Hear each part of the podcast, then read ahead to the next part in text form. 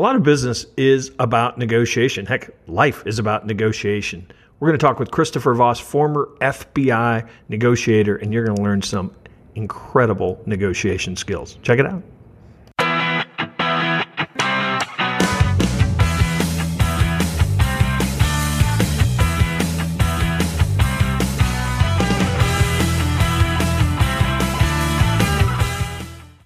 This week's episode of the Duct Tape Marketing Podcast is brought to you by Klaviyo.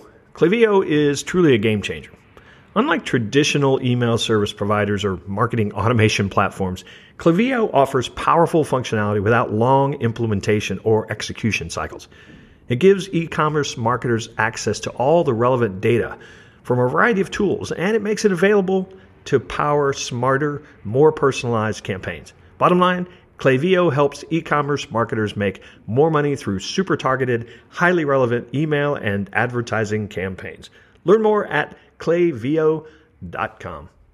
Hello and welcome to another episode of the Duct Tape Marketing Podcast. This is John Chance and my guest today is Christopher Voss. He is a founder and principal of Black Swan Group, a former FBI top hostage negotiator, and the author of a book we're going to talk about today called Never Split the Difference, Negotiating as If Your Life Depended on It. So thanks for joining me.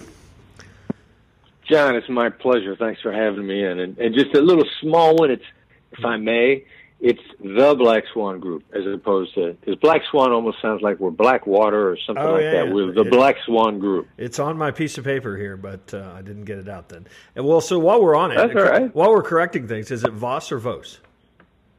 Voss. It's Voss. Voss. It's like the water. Okay, great. So let's talk about negotiating. Obviously, the book is filled with stories from your FBI past. And I think a big thing that you do in the book, of course, is to apply those to everyday skills. So, I mean, really, is anyone in business ever really taught how to negotiate? You know, I think there's this thing that everyone expects people to be great negotiators. And you know, I don't know if people are afraid to get better or it's low on their priority list or what it is. But, I mean, there's just such minor tweaks that people could make to take such huge leaps forward. Well, in your view, is it something that, I mean, you're suggesting, of course, it can be learned, but is there also, do some people just have it as a street skill?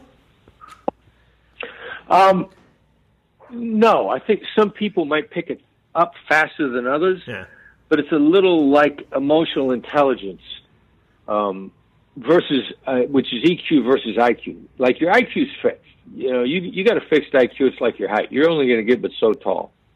I drank as much milk as I could possibly could my whole life growing up, and I'm only just barely taller than my dad. I ended up about 6 inches shorter than where I hoped to be. I wanted to be 6'7". So there's nothing you could do about that. But your EQ, as soon as you start making an effort to build it, you know, that's almost limitless. And, you know, the data shows us we can continue to build our emotional intelligence, which is what great negotiation is, applied emotional intelligence, up to and through our mid-80s. So this book obviously uses some very dramatic situations. I mean, I don't know that many of us find ourselves truly in life or death situations in business. I mean, it may feel like that at times, but you know, is negotiation really just human negotiation? Does it really matter where you're doing it? Yeah, that's a great question. How could this possibly? How can high stakes life and death negotiations? How could it possibly apply to what we do every day? The short answer is it applies because it is human negotiations. It's human interactions. And the other thing, too, is just because we're upset doesn't mean the other side is. Or maybe the other side's upset and we're not. So the level of intensity varies widely, and certainly some people treat some negotiations as if it's a life and death deal. One of the most interesting elements, for me at least, of the book is you like to think, I think a lot of people do think, that negotiation is sort of rational. If I let them know what the facts are and I let them know, you know, why this is good for them, then they'll take it. They'll understand. And what you talk about is not rational, but extremely predictable. Yeah, there you go. You know, and that's a great distinction. I mean, I'm really impressed that you picked that up. Because if negotiation was rational, then we'd always make the deal. Right? If it was simply rational, there would never be anything to disagree about because it would all be reason. But yeah, people are predictable. People repeat their behavior. They make their decisions in pattern ways. So the other side may seem completely irrational, but you know, they're going to have a tendency to do things the same. They're going to be driven by what they care about, and that's going to affect what kind of deals they make. Or they'll get mad at you and they'll tank a deal that they should have taken because they were mad at you. I mean, the F-bomb in a negotiation. And if you've read the book, you know what the F-bomb is, right? Yep. Fair. And fair comes up in every negotiation. Right. And boy, that is a highly charged emotional word. If I say to you, look, man, I just want what's fair. Yeah. Which is really common. Yeah. You know, I have just leveled a huge accusation against you, and the negotiation is going to knock you off balance. Yeah, right. Because you're essentially saying you're not being fair. Exactly. Right. Yeah. I'm implying it's what the NFL owners did to the NFL players in the last lockout. And clearly they came out on top. So in some ways, that predictability is, I mean, especially if we're thinking, and again, you may differ on this, but, you know, it's sometimes negotiation is looked at as I win what I want, and maybe that means you lose. I don't know. But if people are predictable, especially if we can learn like what their predictable behavior is, doesn't that become their weakness? Certainly it's a weakness you can exploit if you're about that. Yeah. You know, that's a really great point. And Adam Grant, who's a brilliant guy, I read his stuff. He wrote this great book called Originals. He also wrote a piece not that long ago. It was The Dark Side of Emotional Intelligence. Because, you know, definitely use your powers for good and not evil. I mean, the really bad guys, the sociopaths, are using this stuff because it works. Yeah. It's tremendously powerful stuff once you start to wrap your mind around this and get your ego out of the way. It's amazing the amount of influence you can have on somebody because, you begin to understand what drives them, which helps you understand their weaknesses. You can make deals. It's enormously powerful stuff. Well, and it's really not that – I mean, that's what's so funny about this. When I read some of the techniques – you know, we're calling it negotiation, but I mean, a lot of people have realized, hey, I can sell more if I peel the people's egos, you know, and I mean, things that come out as techniques. I mean, they really are kind of how people influence people all the time, or they've learned how to. Yeah, exactly right. It has a very broad application. It's not just negotiation. It's for better interpersonal relationships. It's for leader. It's across the board. Yeah. And I think a lot of people now. I actually have this as a question: what is negotiation? Because I do think that a negotiation might be talking your wife into having something different for dinner than maybe what you know she wanted to plan. I mean, I think we probably underestimate how often we're negotiating. Yeah, I agree 1,000%. The most dangerous negotiation is the one you don't know you're in. Right. And anytime somebody's trying to get somebody to say yes, you're in a negotiation. And the vast majority of them don't involve money, just exactly like the one you pointed out. You want something different for dinner. That's a negotiation. Yeah.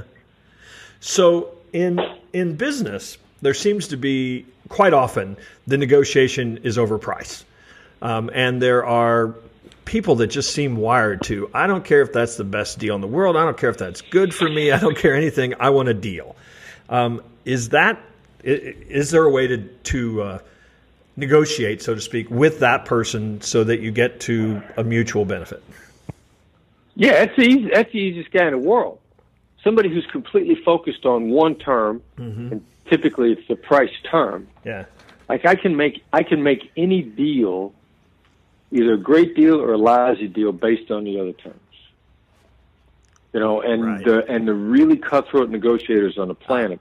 Carl Icahn is a famous guy for doing this. He'd be happy to give you his price because he's going to kill you with the terms. Yeah.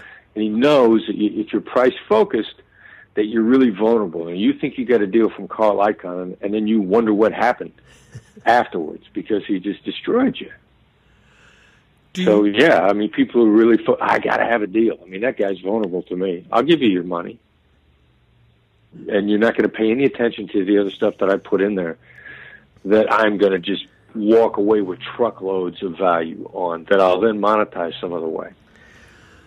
Do you find, or is your experience, and maybe you don't study lots of negotiators, but you've certainly encountered other people on the other side of the table when you were negotiating, do you find that there are men better than women at it? Are there personality types of people that just seem to be better at it? Is there any kind of pattern there? Well, really the quieter people are better at it. Huh. In terms, you know, like if you, I mean, you got to shut up to listen. You got to, you know, as a hostage negotiator, we used to say, what's it going to take to get the other side to come out? He'll tell you. What's it going to take to make a great deal? He'll tell you. The other side will tell you. A friend of mine here in Los Angeles, Ned Colletti, is a former GM for the Los Angeles Dodgers. When he was negotiating with a sports agent, he used to always say, in a 2-hour conversation, there's going to be 90 seconds of solid gold. Well, you got to shut up and listen to get that 90 seconds of solid gold. So, you know, the quieter people are the ones that are predisposed to actually listening for the solid gold. Now, in terms of gender base, we actually see women pick this tactical application of empathy up much faster than men do. Yeah, they sort of come to the table with it sometimes, don't they? Yeah, you know, I think the socialization. Yeah. But then they need the assertiveness that men are socialized to be assertive, and women are less socialized in that direction. But women are socialized more to listen more. You know, I'm not sure what the gender differences are. I know what the environmental differences are that make it. You know, men are less socialized to listen, so maybe I don't know that men necessarily are worse at listening. They're less socialized to do so.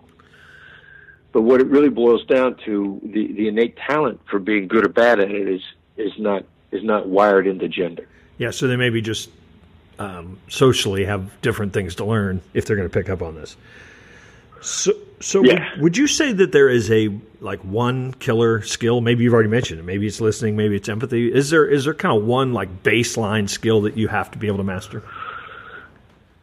Well, you gotta be able to shut up. Yeah, I know that. You know, what's funny is that's hard for people, right? Some people find that utterly impossible.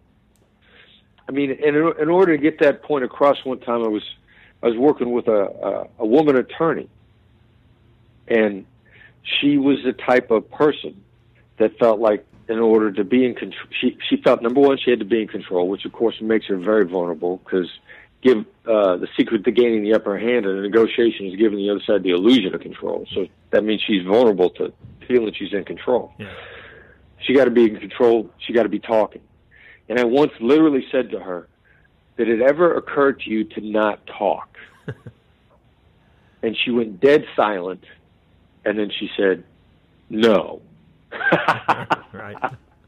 But I needed her to see the distinction, because she felt utterly out of control if she wasn't speaking. And you walk right by great solutions doing that. You've got to shut up to open your eyes and ears to find a better deal. And I've actually seen salespeople talk themselves out of business, doing what you just described. The client was agreed, said, okay, great, and the person kept talking, and eventually the deal fell apart. Yeah, because then they showed the client that even if they agree, they're not going to listen to them, and nobody wants to work with someone who won't listen to them. Yeah. So they're probably the most, at least the one I'm the most familiar with. I don't know if it's the most famous or not, most popular, but the book on negotiating that so many salespeople have read is called Getting to Yes, and I know you're familiar with it because I've seen you talk about it. What are the intrinsic differences between Never Split the Difference and Getting to Yes? Well, Getting to Yes is intellectually sound. You can't question the intellectual and academic rigor of the book. And it really doesn't factor emotional intelligence into it. Like I haven't seen or heard anybody say, wow, 5 pages into Getting to Yes, I immediately turned around and made a great deal based on what I read. Yeah. what people will say is, I read it, and wow, this makes so much sense. That's what they'll say. They won't say, I made a deal because of what I read in this. You know, my book, Never Split the Difference, typically people are out making deals 10 pages into the book. This episode of the Duct Tape Marketing Podcast is brought to you by Active Campaign. This is really my new go-to CRM, ESP, marketing automation, really low cost. Any size business can get into it, starting at like $19 a month. You can keep track of your clients. You can see who is visiting your website. You can follow up based on behavior. Check out Active Campaign. There'll be a link in the show notes, but it's ducttape.me/DTM active. So let's talk about another book. As I was, this is a two-part question. I'm asking if you think this particular person is a great negotiator from what you've seen.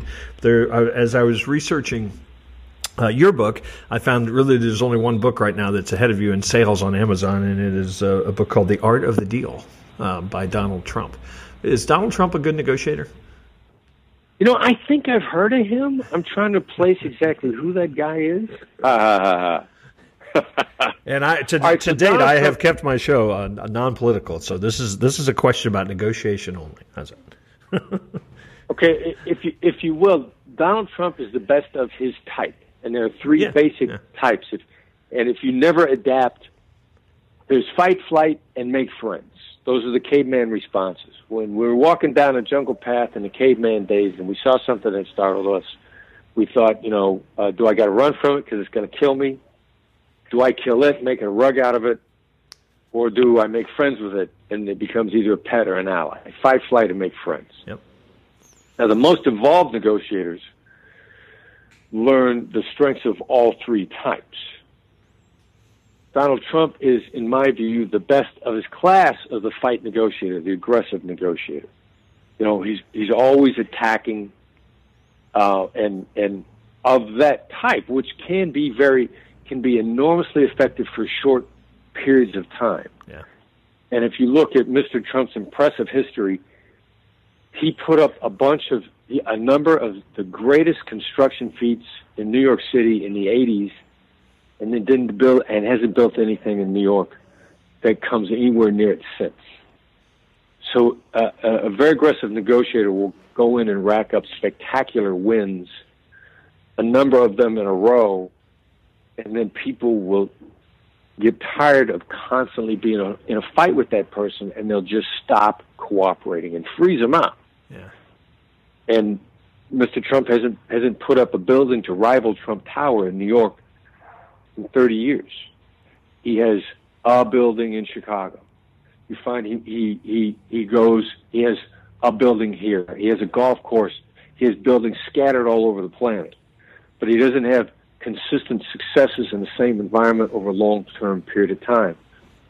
I happen to be a natural-born assertive, and I had to learn how to get out of that pattern. And then that's also the prototype of the international kidnapper too. I mean, they're aggressive, assertive, they make threats, they threaten you, and that was what I had to learn how to beat as a hostage negotiator. So my tools started out being tailor-made to gain the upper hand on that guy and still keep a relationship going with them also, so that they're happy to deal with you again.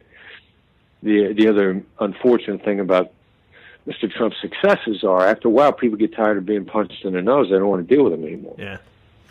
So let's dip into a couple of the techniques, tactics. One that I find really interesting, and as soon as I read it, I was like, yeah, I can see why that has power. And that is the email subject line of "Have you given up on this project?" And again, you use it in a lot of instances, but just that sort of like reigniting, engagement again, and talk about the power of that. Well, that is a killer line, and one line communication, nothing more, in and of itself for two reasons. First of all, people feel safe when they say no. It protects them. So we have designed an entire strategy around that emotional reality. That when someone says no, it's not a word to be overcome. It's just a word to be leveraged in a different fashion.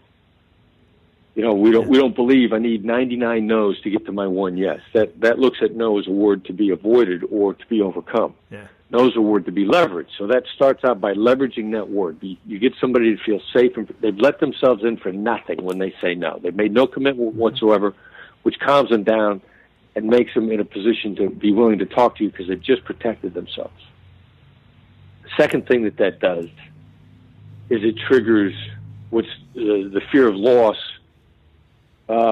And the fear of missing out, which is a driving dynamic in today's society, so much so that there's actually an entire Nobel Prize-winning behavioral economic theory called prospect theory, because it's the way people are driven. The avoidance of loss, mm-hmm. or the avoidance, fear of missing out is a common term in mm-hmm. social media today, FOMO. Right. So, you know, that kicks that in. So, you know, that one-line email actually punches two really important portions of the emotions in the brain that contribute to decision making, and it spurs people and it moves them forward. It's a really powerful thing. It's one of those things that it's a great stealth weapon to get people to move forward. So my second one, and we'll end on this one because again, as you said, 10 pages into this book, you will find some things that are going to have you really scratching your head and thinking about how you.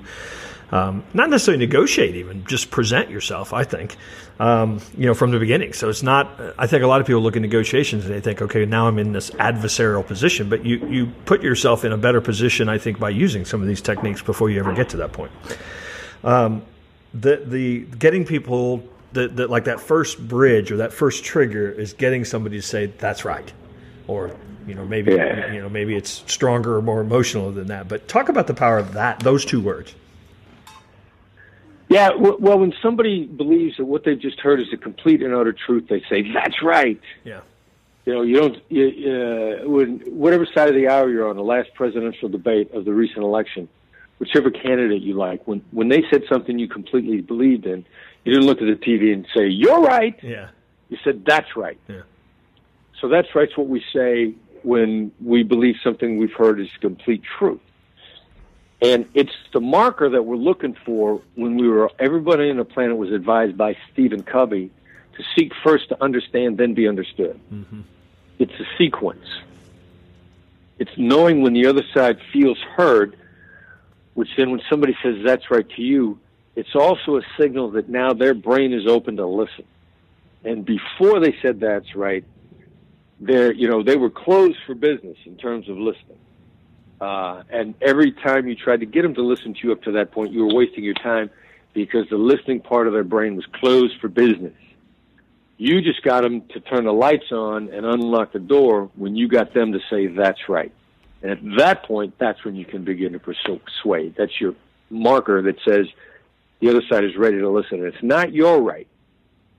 You have to be able to listen and distinguish because your right is what we say to people when we want them to stop talking to us. That's how we get them to shut up. So I have seen, and that's what's interesting about this. Again, when I read through the book, I was thinking negotiation.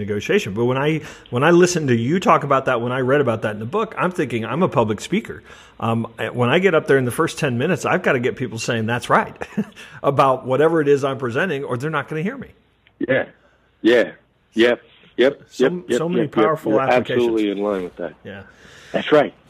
Awesome. So talking with Christopher Voss, the author of Never Split the Difference, Negotiating as If Your Life Depended on It. You want to tell people, obviously the book's available everywhere. It's been highly reviewed, tremendous bestseller. You want to talk about where people can find out more information about you and your work in the Black Swan Group, because I know you have some products and services that you offer as well. Yeah, man. I mean, I'd love to. Thank you. The easiest way is for people to send a text message and send the words, that's right, THATSRIGHT, with no punctuation and no spaces, no apostrophe, no spaces. Just write it out as if it was all one word. That's right, THATSRIGHT, to the text number 22828. And again, that number is 22828. And that'll sign you up for a complimentary, AKA also known as free, once-a-month negotiation advisory newsletter, plus tell you about where to find other free things that we have, and where we're doing trainings that they might want to sign up for, and also help you understand where you get the best price on the book. Awesome. Thanks, Christopher, so much. And we'll have that information in the show notes as well. So really great read, really great spending time with you, and I appreciate you appearing on the Duct Tape Marketing Podcast. Thanks, John. It was absolutely my pleasure.